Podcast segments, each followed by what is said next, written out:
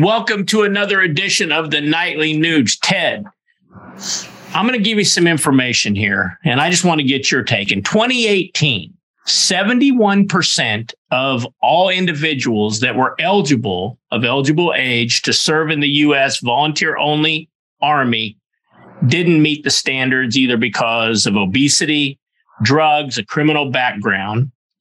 Today, in 2022, just four short years later, 77% of all those eligible do not qualify to serve in our all, all volunteer army because of obesity, drugs, so on and so forth.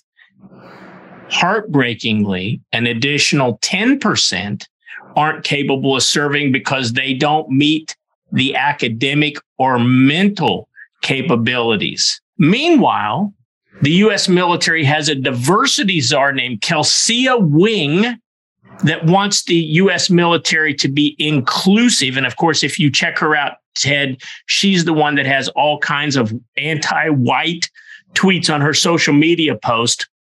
While our military is getting weaker because of wokeness, we have China that's expanding. We have Russia that's invading, and we have Iran, thanks to the Biden administration, are about to have nuclear capabilities.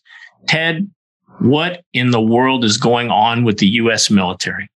Well, once again, Keith, uh, I'm a very lucky, blessed man. I spent another weekend here in the swamps of Michigan with some great, great hunting families. And most of the men at my family are veterans. And we talk about this stuff, and we're all very well aware of these heartbreaking and disgusting statistics that you just shared on the Nightly Nuge.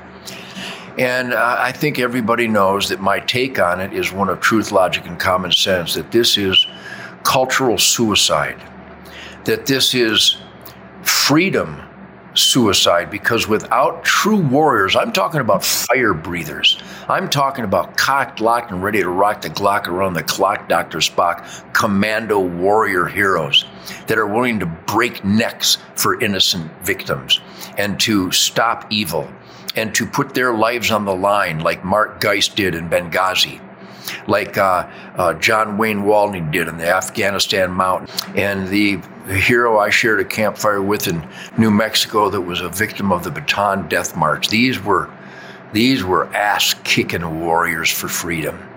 And everything you just outlined, from those making decisions for our military capabilities, for our military strength, for our freedom defense warriors.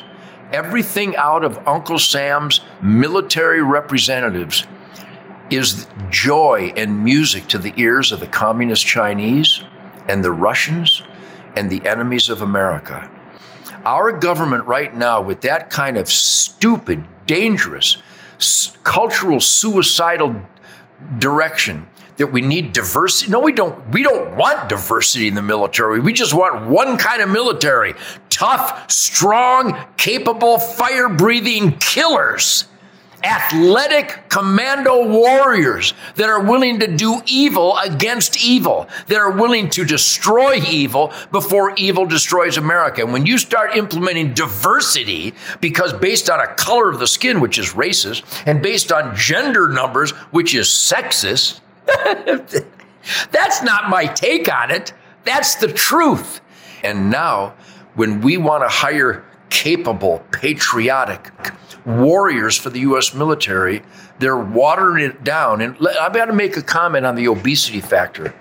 Hey, America, what the hell are you eating? I have never seen so much blubber on the streets of this country since I was in the Prince of Wales Island watching pods of whales surface. And if that's offensive to some people, I'll tell you what's offensive to God. You destroying your sacred temple with toxic non food, the ingredients which you can't pronounce, in portions that would sink the Bismarck.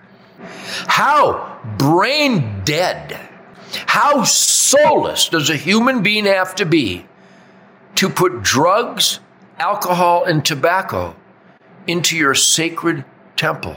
And if that's offensive to some people, you're offensive because that's insane behavior. It's insane misbehavior. And you're costing the rest of us a whole bunch of torch tax dollars to cover your fat, unhealthy, uncaring, selfish ass. So, those are the people that can't qualify to fight for this country because they'd rather grow blubber than to protect freedom. And if that's offensive to some people, tough shit. Wake up and treat your gift from God with a little respect for a change. We need to be a nation of warriors. And right now, we're not.